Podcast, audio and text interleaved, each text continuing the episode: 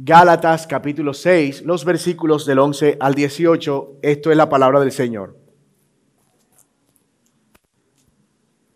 Miren con qué letras tan grandes les escribo de mi propia mano. Los que desean agradar en la carne tratan de obligarlos a que se circunciden simplemente para no ser perseguidos a causa de la cruz de Cristo. Estoy leyendo la nueva Biblia de las Américas. Porque ni aun los mismos que son circuncidados guardan la ley, pero ellos desean hacerlo circuncidar para gloriarse en la carne de ustedes.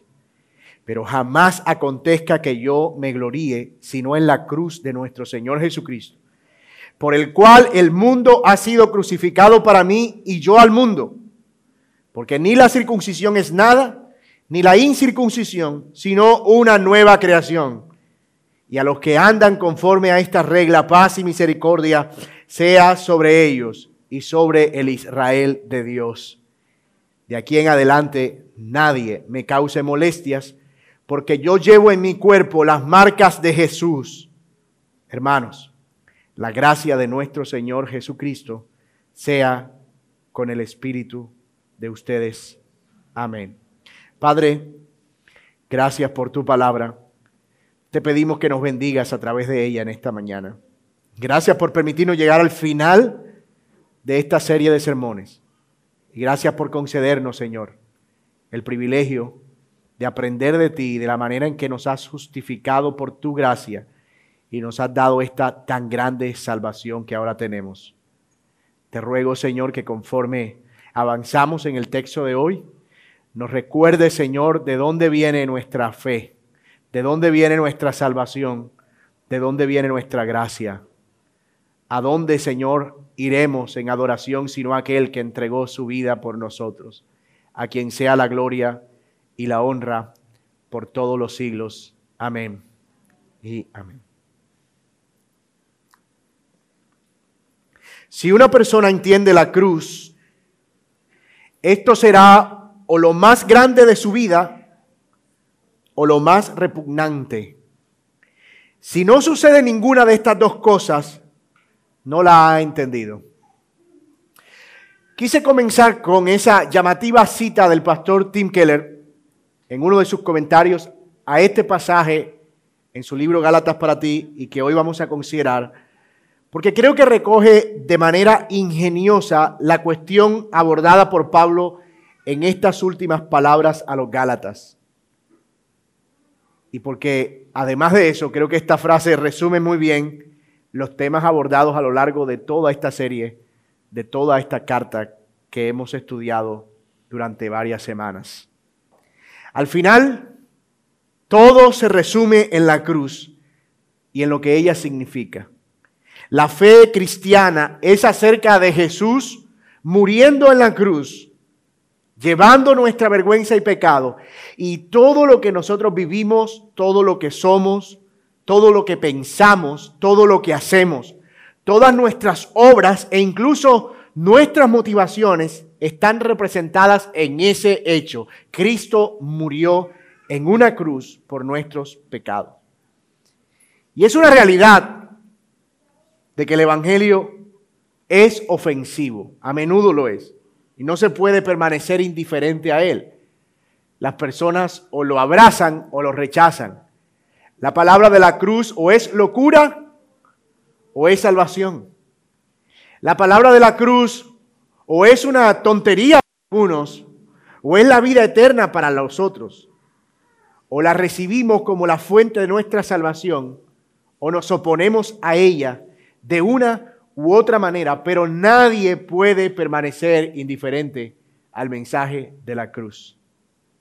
Y hoy, como hemos anunciado, hemos llegado ya al final de esta carta a los Gálatas. Las últimas palabras del apóstol Pablo a esta peculiar iglesia. Y contrario a lo que nosotros pudiéramos pensar, como lo vemos en las cartas que Pablo escribe, las otras que él escribe, que Pablo se despide diciendo, salúdeme a fulano y a futano y a sutano con un montón de nombres raros, y hagan esto y hagan esto, y no se olviden de hacer esto otro, la gracia y la paz sea con ustedes. El final de esta carta es diferente, de hecho es único en todas las cartas de Pablo, Porque es un final que termina como con un resumen, con, un, con una recopilación de todo lo que Pablo ha estado diciendo a lo largo de su misiva, de lo que él ha estado comunicando. De hecho, algunos han llegado a considerar que estos capítulos finales son la clave para entender la carta. Nosotros no vamos a llegar hasta allá.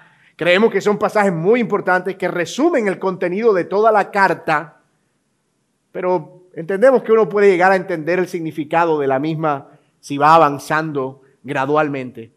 Pero de nuevo, no podemos pasar por alto que lo que Pablo escribe en estas últimas palabras es significativo. De modo que si usted está aquí por primera vez y es la primera cosa que usted escucha acerca de Gálatas y nunca en su vida ha escuchado un sermón de Gálatas, hoy de alguna forma usted va a escuchar un muy buen resumen de la carta. Y antes de que usted diga, buena hora, 26 semanas, para eso hubiese esperado y hubiese venido a este culto y me ahorro 26 semanas de estudio.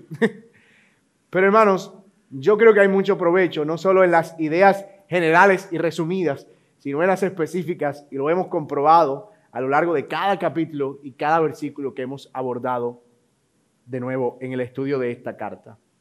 El final de la carta está escrito, dice Pablo, de puño y letra. Mírenlo allí en el versículo 11. Dice el apóstol, miren con qué letras tan grandes les escribo de mi propia mano. Usualmente los líderes de la iglesia o los apóstoles se valían de escribientes o personas que tenían la habilidad para escribir de manera pulida, entendible y ahorrando espacio, lo cual era muy importante para la época. Pablo no fue la excepción, él tenía un escribiente consigo.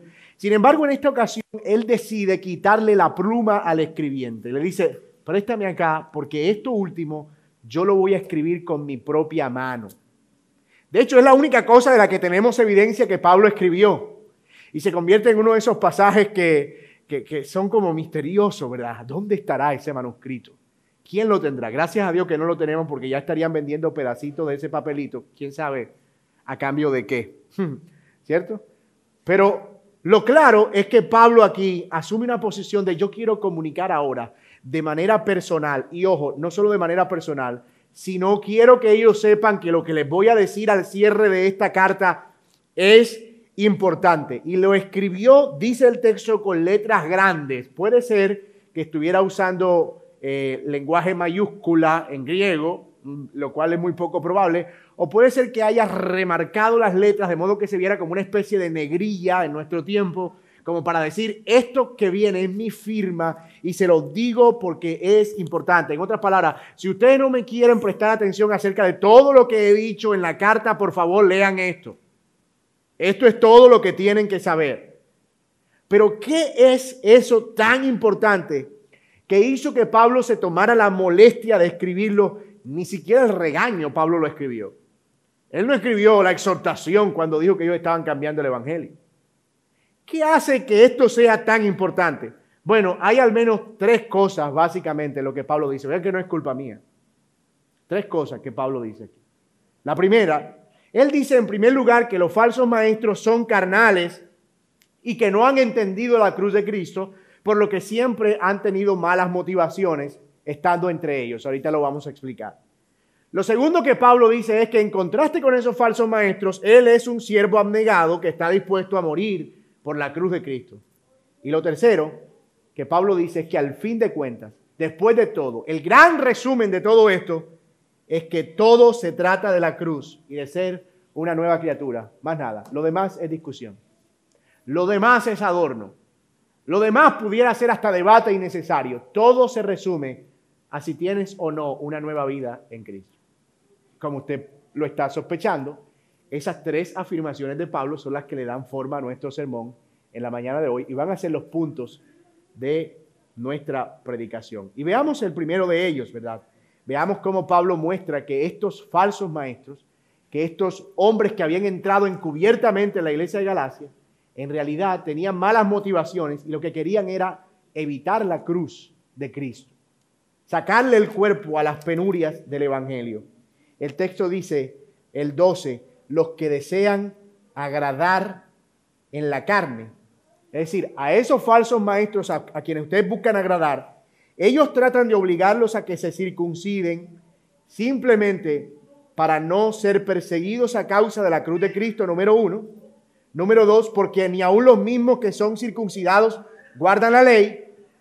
Y número tres, ellos desean hacerlo circuncidar para gloriarse en la carne de ustedes. Versículo 12 inicia con Pablo señalando la principal causa de la carta. Acuérdense ustedes que Pablo escribe la carta a los Gálatas porque habían unos falsos maestros que habían entrado para seducir a los creyentes que eran gentiles, para los que están escuchando esto por primera vez, en el mundo del Nuevo Testamento habían judíos y habían gentiles que eran no judíos. El Evangelio y la salvación y la palabra solo era propiedad de los judíos, pero cuando Cristo viene, el Evangelio empieza a salir y ya no solo hay judíos salvos, sino también no judíos. Y empieza a haber un conflicto acerca de si esos no judíos tenían que convertirse en judíos para afirmar su salvación. Y esa primera discusión de la iglesia empieza a ser un problema, porque, claro, había gente griega que se estaba convirtiendo y cómo íbamos a lidiar con ellos. ¿Cuál iba a ser la forma en la que íbamos a tratar con ellos? ¿Se tienen que someter a todas las reglas judías? Entonces, algunos falsos maestros lo que empezaron a decir fue, ustedes ahora son cristianos, no son judíos, pero son cristianos. Sin embargo, además de recibir a Cristo, ustedes tienen que guardar todas las normas judías, o sea, hacerse judíos. Los apóstoles dijeron, no, eso no tiene por qué ser así. Porque la salvación es solamente por creer en Cristo Jesús. No se pongan a andar ahora convirtiendo a todo el mundo en judío. Ese era el problema de los de Galacia. Entonces esos falsos maestros andaban como en una campaña, una campaña eh, judaica por toda la ciudad. ¿Hay cristianos aquí? Sí, en Galacia se convirtió una gente. Bueno, vamos para Galacia. Buenas, buenas. Aquí ustedes creyeron en Cristo. Sí, ay, qué bueno. Nosotros también somos cristianos, pero nosotros somos judíos también. Así que además de Cristo, ustedes sabían que tienen que circuncidarse. Hombre, ¿cómo va a ser? Sí, así como lo oye.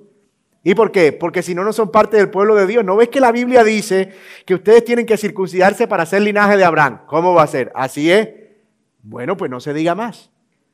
Y empiezan ellos a convertirse en judíos circuncidándose, pero también guardando todas las normas de la ley. Todo esto es un resumen de lo que dijimos en 25 sermones.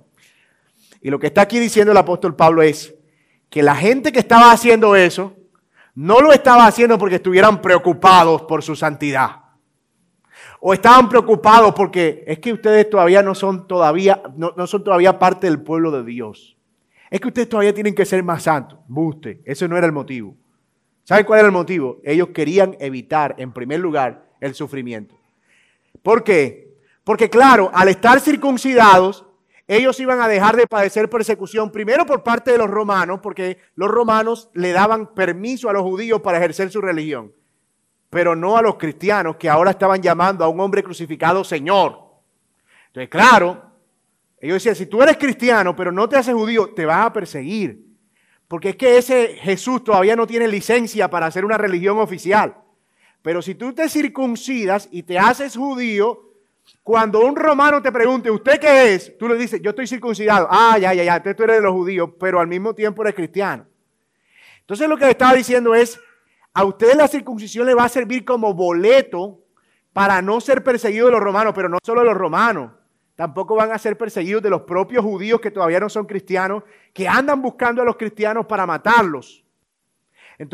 Nosotros lo que queremos es que ustedes no sufran.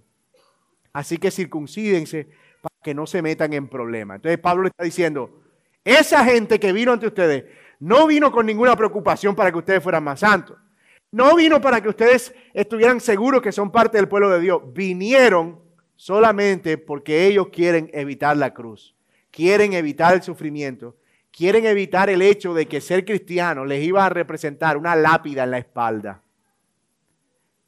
Imagínense la cara de los de Galacia leyendo esto. Hombre, ¿cómo va a ser? Si ellos nos aseguraron que lo que buscaban era nuestro bien. Pablo dice, no. Todo eso lo estaban haciendo era para que no sufrieran. ¿Y eso qué tiene de malo? Pues Pablo dice que al final es como si tú no estuvieras asumiendo el significado de la cruz realmente. Solamente estás como tomando a Cristo, pero como un aditivo, no lo estás tomando en serio. Está diciendo Pablo es que si Cristo a ti no te representa un conflicto, entonces no, no eres cristiano. Eso es como decir que alguien fue a Arabia o a una región ampliamente musulmana. No pongamos musulmana, musulmana violenta que se opone al cristianismo. Y estuvo entre los de Boko Haram, y estuvo en fiesta de la gente de Boko Haram, y estuvo, y llegó acá diciendo, estuve ahí como cristiano y salí vivo. Uno lo que dice, a mí me parece que no estuviste como cristiano ahí. Porque si hubiese estado como cristiano, ni estuvieras echando el cuento. Entonces, básicamente lo que está diciendo Pablo es eso. Si alguien quiere sacarle el cuerpo a la cruz de Cristo para no sufrir, en realidad está negando a Cristo. Ellos dicen que quieren hacerlo pueblo de Dios, pero no lo están haciendo pueblo de Dios, lo están alejando de Dios al alejarlos de la cruz. Pero no solo eso. Pablo los sigue desenmascarando y les dice que ellos en realidad ni siquiera guardaban toda la ley, pero querían que ellos la guardaran. Típico de los legalistas. Imponen carga en otros que ellos mismos no son capaces de llevar. Entonces te imaginas a esta gente yendo allá, mira, ustedes tienen que circuncidarse y tienen que hacer esto, y tienen que hacer esto, y tienen que hacer esto otro, y tienen que hacer esto otro. Pero cuando ellos se iban y daban la espalda, ni ellos mismos eran capaces de guardar toda esa ley. ¿Por qué? Porque nadie puede guardar toda esa ley. Lo que está diciendo el apóstol aquí, es inútil que ustedes intenten guardar la ley solo circuncidándose, porque tienen que guardarla toda y ni ellos pueden hacerlo. Entonces, ¿cuál es la gracia de andar circuncidando? Uno, cuando yo estaba leyendo este pasaje, decía, ¿por qué Pablo no empezó diciendo eso?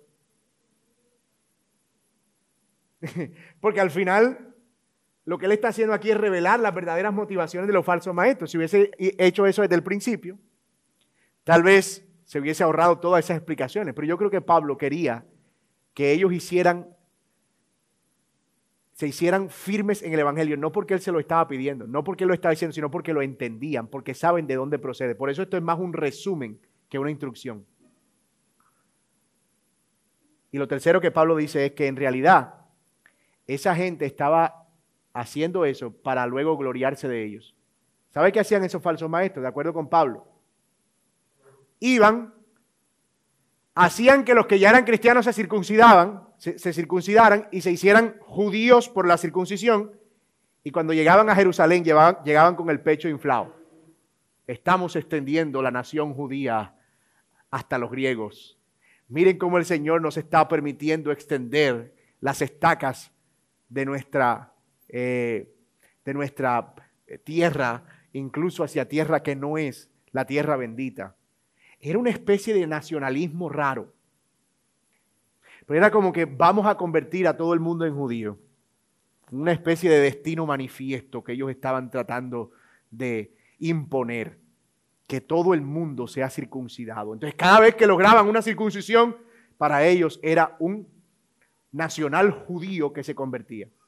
Era una especie de razón política realmente, una razón nacionalista por querer engrandecer terrenalmente al Israel de Dios, cuando en realidad el Israel de Dios solo es engrandecido por Dios mismo, no por los hombres. Y si Israel no es grande por ser una nación que se extiende, sino es grande por el Dios que tiene, ni más ni menos.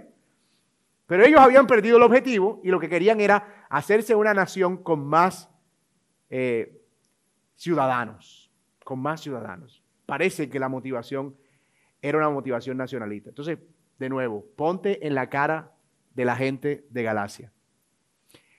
Ellos no están buscando que ustedes sean pueblo de Dios, lo que están buscando es que no haya persecución contra los judíos. Hombre, así es. Ellos no están buscando que ustedes guarden la ley porque ni ellos mismos la guardan. Así que circuncidarse no tiene sentido porque tendrías que guardar todo lo demás y ni ellos mismos pueden hacer eso. Entonces circuncidarse no sirve de nada. Y los de Galacia, hombre, ¿cómo va a ser?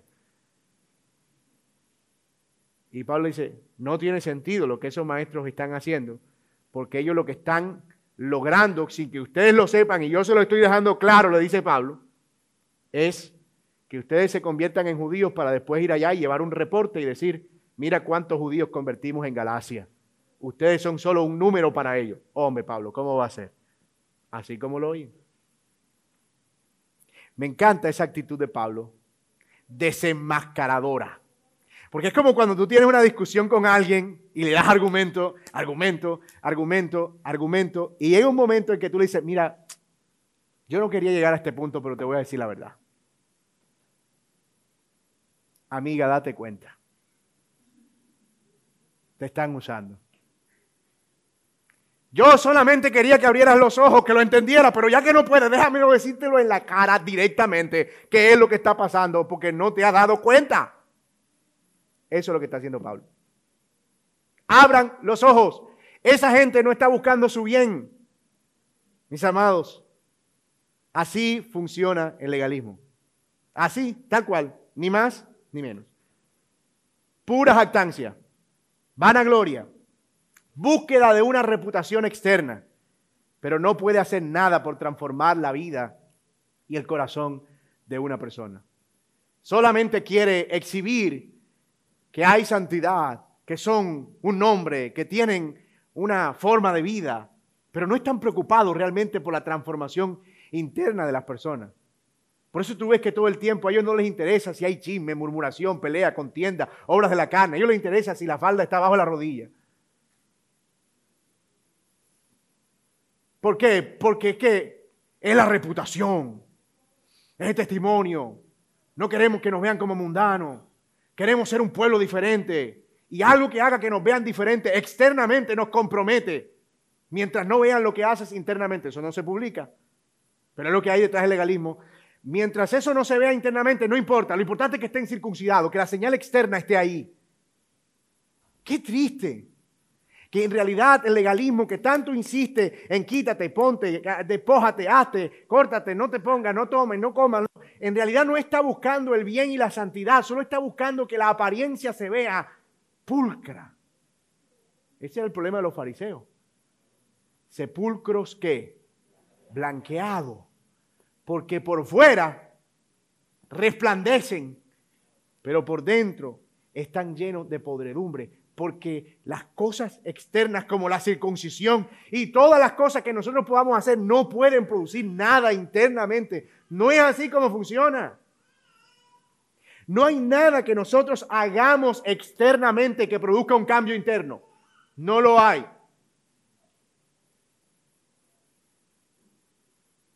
Y yo voy a, a, ser enfático en esto. Que una mujer vista con una ropa holgada no la hace modesta, no cambia la actitud del corazón. Que un hombre diezme fielmente y milimétricamente solamente porque está cumpliendo un deber, no lo hace generoso. Porque la generosidad sale del corazón. Que una persona sea estricta acerca de lo que come, de lo que toca, de lo que bebe, no lo hace un santo. Porque no es lo que entra a la boca lo que contamina, sino lo que sale. Que alguien se abstenga de ir a lugares y de no ir aquí y de no ir allá y de no, de no sentarse aquí, de no sentarse allá, de no... No lo hace tampoco un santo. Porque llegó el día, un día en el que ni en este pozo ni en este lugar adorábamos, sino que la adoración termina convirtiéndose algo en espíritu y en verdad. Yo, lo que quiero eh, enfatizar es que no hay nada que nosotros hagamos externamente que produzca un cambio interno. Esa es la idea de Pablo. Nada que nosotros hagamos externamente va a producir un cambio. Por eso fue que el Señor Jesucristo dijo, ¿por qué no deja más bien que el vaso se limpie por dentro y luego por fuera? Es decir, que es de, adentro hacia afuera que funciona, no al revés. Y lo que propone el legalismo es, este, mientras le das tiempo a lo de afuera, aparenta, a lo de adentro, aparenta afuera. Porque mientras no se den cuenta, todo va bien. Entonces tú podrás tener toda la clase de pecados que quieras en el corazón, pero espérate, si nadie se da cuenta, no hay problema. Y eso es, eso es triste, eso es una tragedia. Eso es una tragedia realmente porque es vivir en medio de una mentira. Y de algo que sabemos que es una mentira. Por eso Jesús condenó a los fariseos tan enérgicamente. Lo mencionábamos en la clase porque ellos hacían todo solo para ser vistos de los hombres. Y ahí es donde está la tragedia. ¿Cuál es la recompensa de los que hacen las cosas para ser vistos de los hombres? Dos puntos. Ser visto de los hombres. Gran cosa.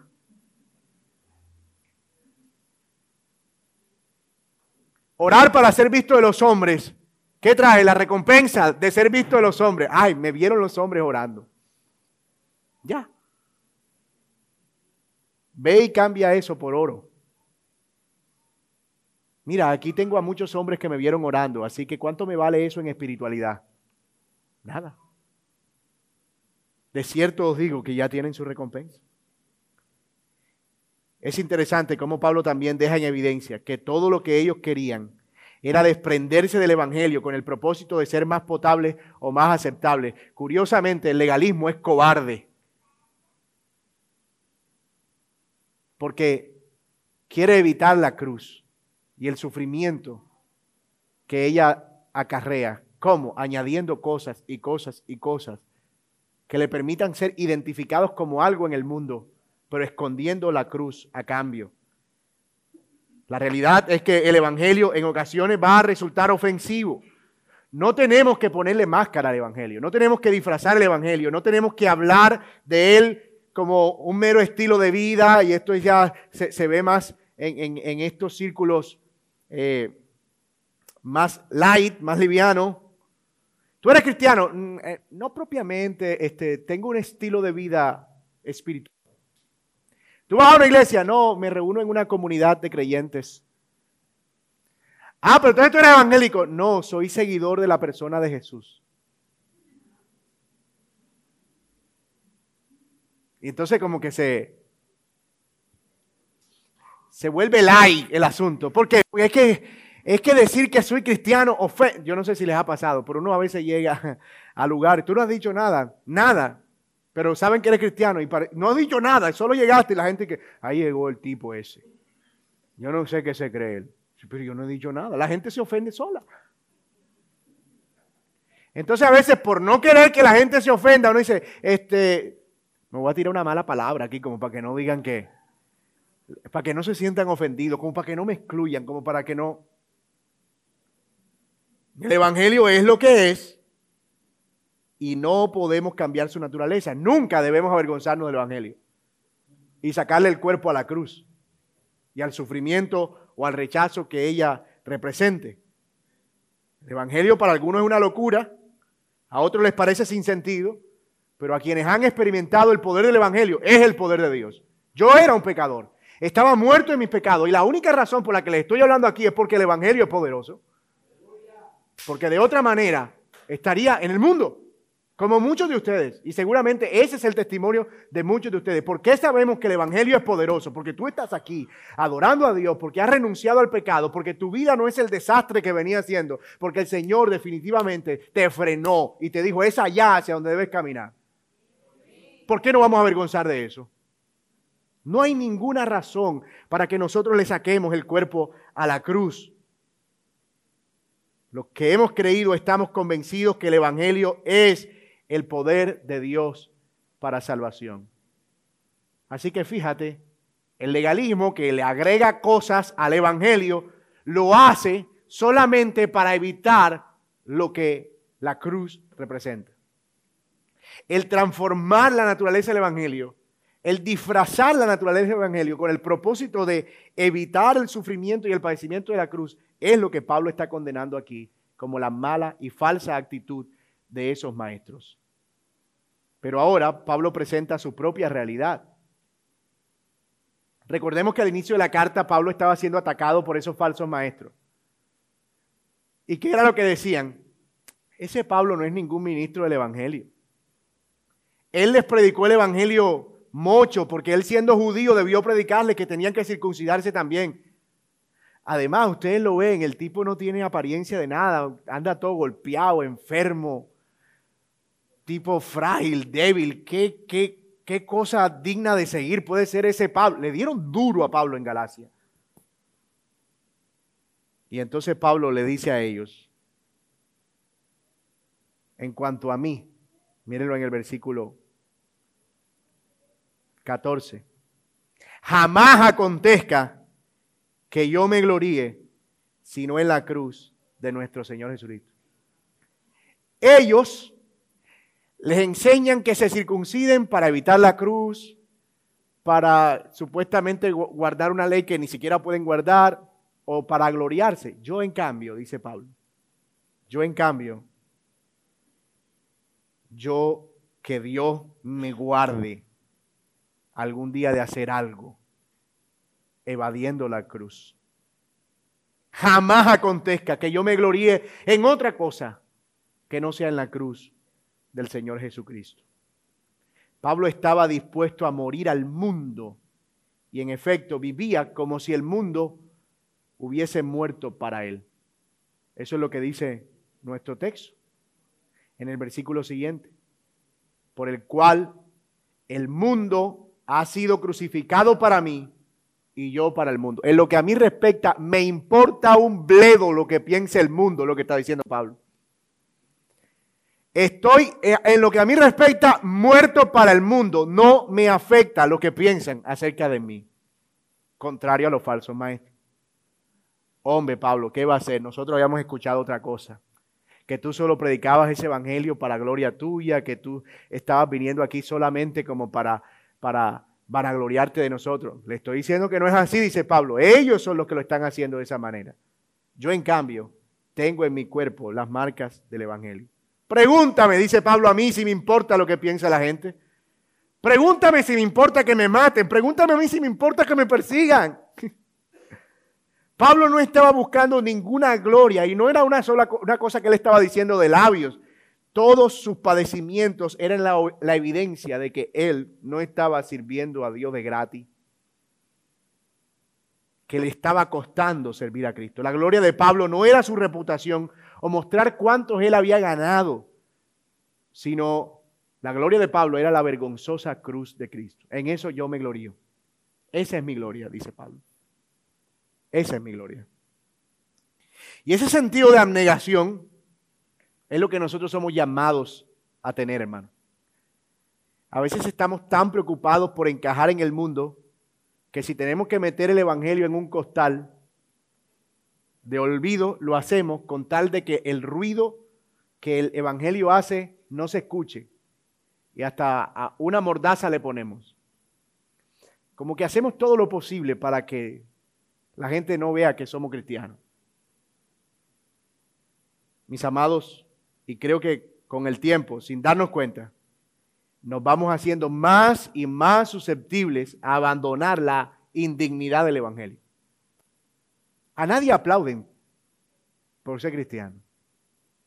Tú mira, un famoso salió del closet. Oh, wow, qué bueno, qué valiente. Oh, Dios mío, Señor, eh, protéjanlo, abrácenlo, cuídenlo.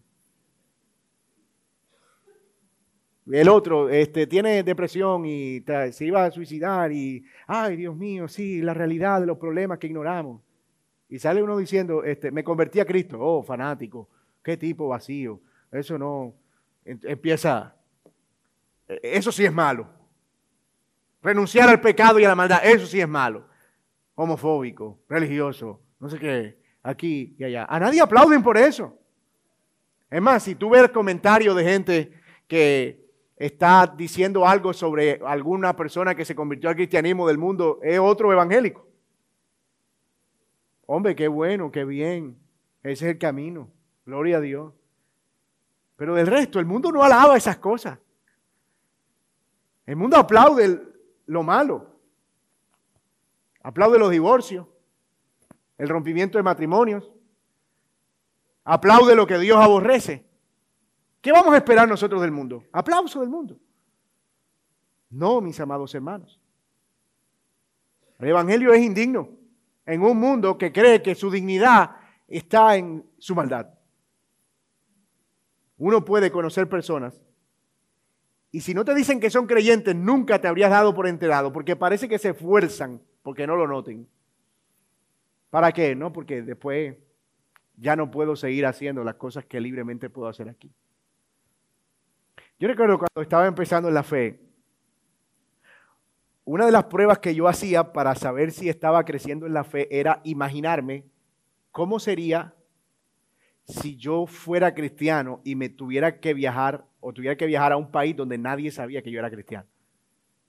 Entonces, cuando yo empecé en la fe, eh, yo siempre pensaba en ese escenario y honestamente, porque yo era honesto conmigo mismo en esa época, yo decía, yo creo que yo si me voy a viajar a Uzbekistán, eh, yo allá no sería cristiano, porque allá nadie sabe, yo aprovecharía para hacer... Entonces llegaba, mí mismo llegaba a la conclusión de, todavía no estás al punto. Te falta madurez. Y llegó un momento, ¿verdad?, en el que yo me hice la misma pregunta y dije, no, yo, yo creo que si yo me voy a Kazajistán o a Dubái o algún país donde nadie me conoce, a mí me importa lo que ellos piensen. Yo voy a decir que soy cristiano. Eh, entonces, mí mismo me decía, ah, ahora sí está madurando. Eso es una buena manera de nosotros ver qué tan dispuestos estamos a asumir esa indignidad del Evangelio como propia. ¿Con cuánta frecuencia estamos haciendo esfuerzos para que la gente no note que somos cristianos? ¿Con cuánta, frecuencia nos estamos avergonzando del Evangelio? Estamos tratando de usar actitudes, palabras, comportamientos que encajen dentro de un mundo que no es compatible con el Evangelio. ¿Qué cosas estoy teniendo que esconder acerca de mis convicciones solamente para no perder relaciones? Todo eso me debe estar llevando a pensar en qué tan real es la cruz de Cristo en mi vida. Y si la estoy cargando o no. Porque esa presión es real. A nadie le gusta perder amigos. A nadie. No queremos perder relaciones. He tenido amigos que eran amigos míos antes de ser cristianos, este, y a veces me han escrito como que, eh, Jacobi, necesito un consejo tuyo, pero no de la Biblia. yo, ah, no, mijo.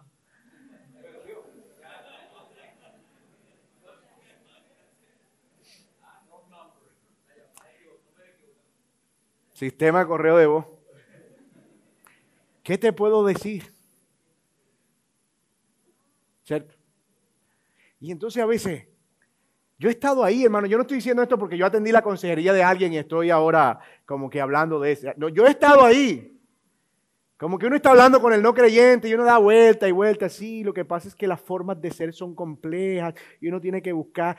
Está dando vuelta y dando vuelta cuando uno lo que quiere decir es, tú estás así porque tú estás en pecado y el pecado trae consecuencias. Y estás viviendo las consecuencias del pecado. Hermano, atrevámonos a hacer eso más seguido y vamos a ver que la gente responde a esa honestidad.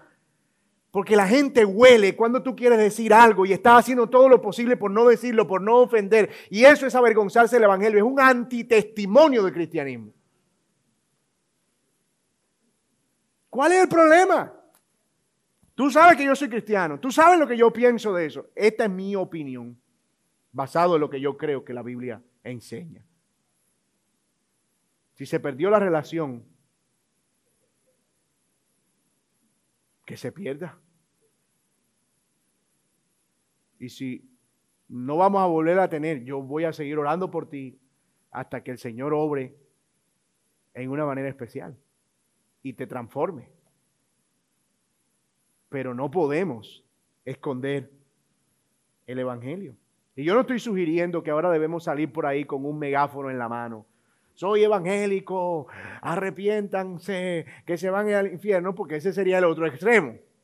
Ese extremo repelente de querer ir por el mundo estregándole a la gente en la cara un cristianismo de palabra. No, yo, yo soy cristiano. Como yo soy cristiano, no, tampoco se trata de eh, asuntos externos, es realmente vivir consecuentemente con la fe que nosotros hemos abrazado.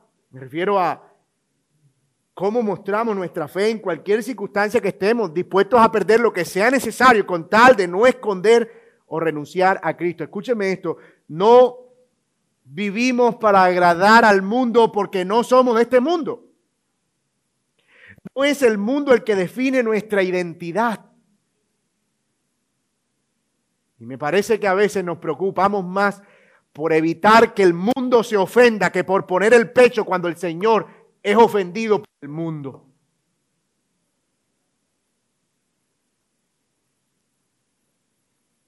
Nos estamos parando en la trinchera correcta y estamos defendiendo al enemigo en lugar de defender al Señor.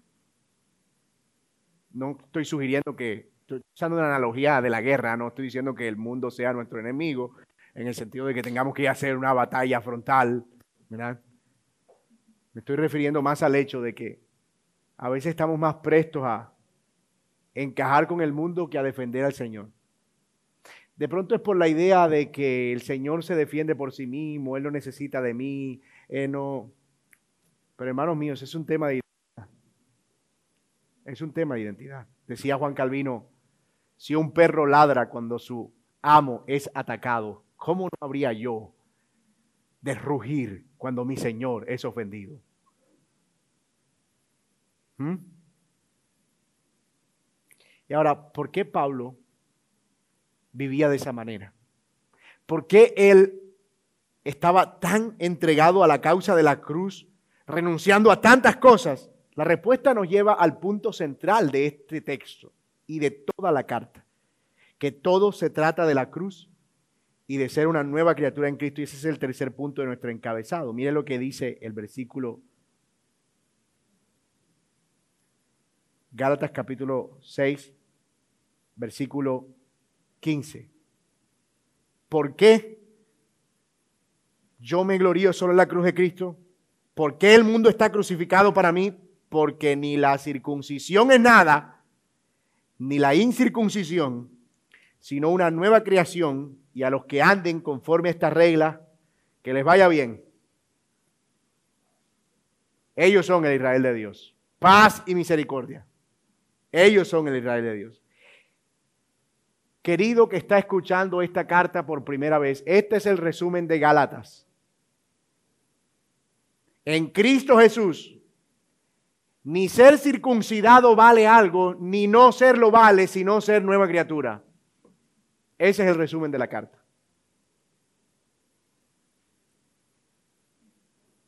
Esa es la conclusión a la que Pablo llega. Ser circuncidado no es una virtud. Y eso agréguele o, o reemplácelo por todo lo que lo externo que nosotros podamos hacer. Nada externo que nosotros hagamos vale o que dejemos de hacer vale, solo ser nuevas criaturas en Cristo. Ni ser demasiado religiosos, ni ser demasiado tolerantes. Solo ser nueva criatura en Cristo. Y esto era un conflicto, o es un conflicto muy común. Nosotros sí somos una iglesia santa, por eso nosotros sí agradamos a Dios. Nosotros somos una iglesia incluyente, por eso nosotros sí agradamos a Dios. Eso dice, a mí no me importa si tú eres externamente santa o si eres incluyente. A mí no me interesa si tienes un montón de reglas para hacer que la gente se vea de cierta manera o si eres suficientemente abierta como para que llegue cualquiera y viva como quiera. A mí no me interesa, como, lo importante es que los que estén ahí realmente hayan tenido una transformación al arrepentirse de sus pecados. Eso es lo que cuenta. ¿Está Pablo siendo aquí reduccionista? No, porque al final nadie puede producir un cambio en, la naturaleza por sí mismo. Pablo está reduciendo todo esto al hecho de que al final el que es salvo lo es porque Dios ha obrado por medio del Evangelio para que ahora sea una nueva criatura en Cristo Jesús. Nacer de nuevo, nacer del Espíritu, morir a la carne, vivir el Espíritu, ser resucitado por Cristo. Todos esos son términos intercambiables, todos. Exactamente lo mismo. Y esa es una forma clásica de cerrar una disputa. Dejar una gran conclusión y si tuviéramos que dar de nuevo un resumen de Gálatas, es ese versículo 15. La cuestión central es preguntarnos si realmente hemos muerto al pecado y ahora vivimos para Dios. Si realmente, como dice segunda a los Corintios, las cosas viejas pasaron y todas son hechas nuevas. Esa es la pregunta. Y sabemos que eso es algo que solo el Señor puede producir. Yo quiero poner esto en términos muy nuestros. Eh, volviendo a la discusión que estábamos recreando ahorita de das argumento, argumento, argumento, y al final dice, mira, te voy a decir la verdad. Lo que está pasando en realidad es esto, esto, esto, esto, esto y esto. Pero bueno, llega un momento en el que en esa discusión uno dice, total, nunca ha pasado, como que estás discutiendo con alguien como que uno va para un lado, el otro va para el otro y uno, uno dice, el otro, entonces tú como para cerrar la discusión con una sentencia dices, Total, Aquí lo importante es rayita. Ok. Más o menos eso es lo que está diciendo Pablo. Que la circuncisión, que los falsos maestros, que ustedes dicen que yo no sé qué, que la justificación, que el Antiguo Testamento, que Abraham, que Sara, que la alegoría. Total. Que el fruto del Espíritu, que la carne, que lo que viven, que lo que hacen, que los que muerden, que los que se comen, que los que se golpean, que los que se... Total. Aquí lo importante es que ustedes estén en Cristo y sean nuevas criaturas. Niños que están aquí, ¿de qué se trató el sermón de hoy? Usted responde con vehemencia. Total, aquí lo importante es ser nueva criatura en Cristo.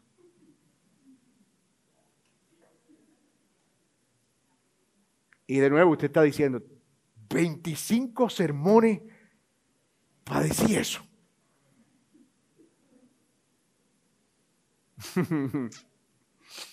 Hermano, te vas a dar cuenta que en realidad es toda una vida para llegar a esa conclusión. Toda una vida. Hermano, eso es tremendo cierre. Todo el motivo por el cual Pablo escribe la carta a los Gálatas es que pretendía que los gentiles no judíos, creyentes de Galacia, debían ser parte del Israel étnico o terrenal por medio de la circuncisión, pero Pablo dice, ah, ah, no, ese no es el asunto central. Se pertenece al pueblo de Dios por nacer de nuevo, no por ser circuncidado, por ser una nueva criatura y todo ello deseo que ustedes lo vivan en paz y en misericordia a los que andan según esa regla. Hay varios abogados aquí, estudiantes de derecho, ¿verdad? Esto es como alguien en, una, en un tribunal diciendo, hasta aquí mis alegatos, no más preguntas, su señoría. No más preguntas. Y Pablo continúa ahora a manera de epílogo, como poniéndole la cereza al pastel. Si alguien quiere discutir conmigo, que primero me muestre las marcas del Evangelio en su espalda porque yo no voy a seguir perdiendo el tiempo. Que se pese. Y si es peso pesado, vamos al ring. Si no, no estoy interesado en estas discusiones. Porque es evidente que si no tiene las marcas de la cruz, ni siquiera es un cristiano. En esa época las marcas de la cruz era evidentemente la persecución. Nosotros no, necesariamente tenemos que, aquí están las marcas de la cruz, míreme la espalda, me azotaron 45 veces los indios de tal lado. Estaba llevando el Evangelio a tal parte y me partieron la cabeza. Aquí está la prueba de que yo soy cristiano. No. No quiero tener molestias, es lo que dice Pablo. Y continuar discusiones con alguien que ni siquiera sabe lo que significa la cruz de Cristo. Para alguien que lleva en sus marcas el verdadero padecimiento del Señor. Alguien dirá, qué arrogante Pablo. No, no es arrogante. Él, eso se llama optimización del tiempo. Mayordomía del tiempo. Simple. Finalmente, Pablo se despide con su clásico saludo. Parece que era firma y letra del apóstol. ¿verdad? Hermanos, la gracia de nuestro Señor Jesucristo sea con el Espíritu Santo. Amén. Ahí tiene esa pluma. Punto. La gracia del Señor Jesucristo sea con todos ustedes. Mis amados, y con esto vamos cerrando este sermón y la serie. Esta es tremenda lección para nosotros, tremenda. Porque yo no dejo de pensar cuánto debate innecesario se arma a veces en redes sociales y a veces incluso en los pasillos de las iglesias. No aquí, por supuesto.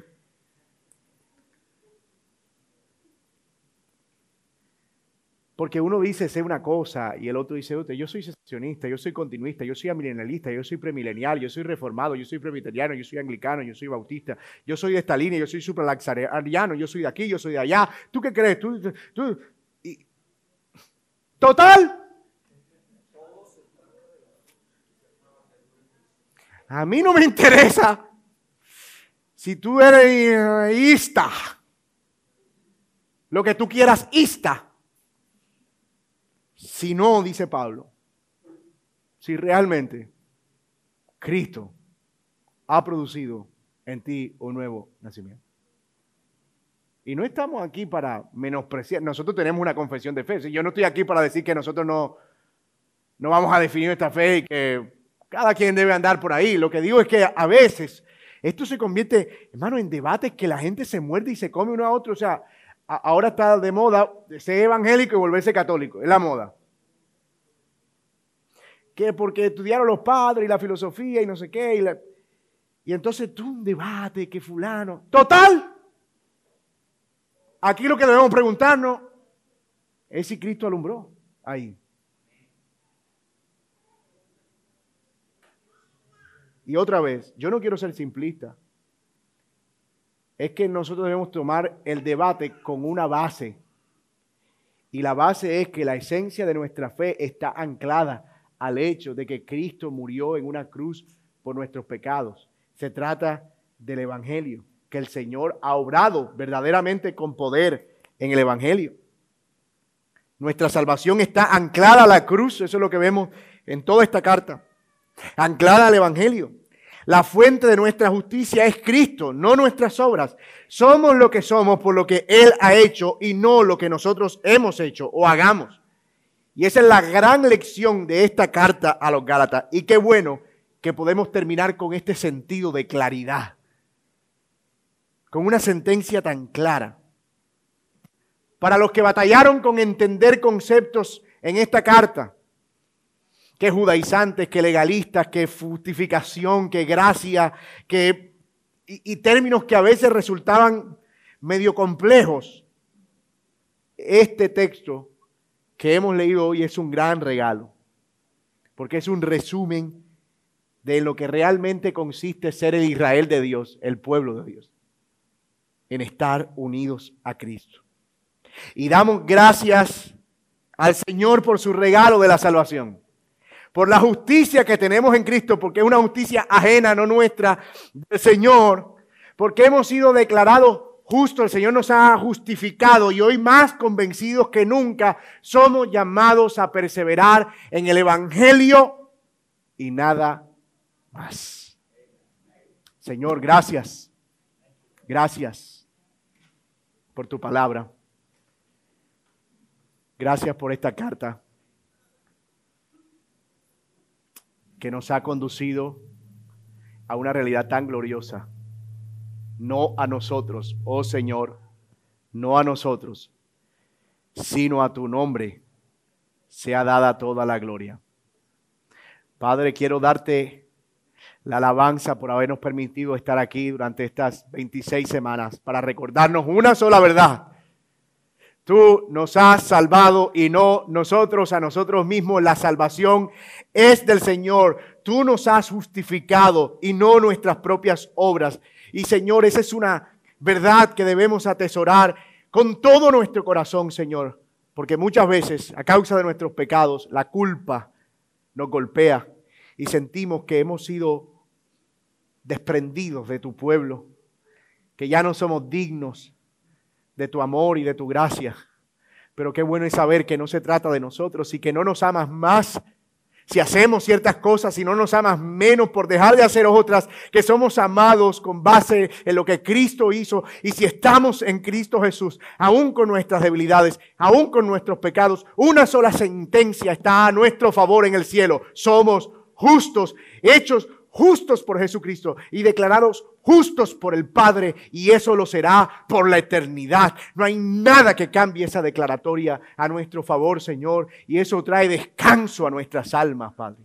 Gracias, porque también hemos sabido, Señor, que a causa de esta libertad no somos llamados a vivir el libertinaje, sino a vivir para la gloria de tu nombre, para alabarte y exaltarte siempre, Señor Gracias por hacernos santos por medio de la fe en Cristo Jesús.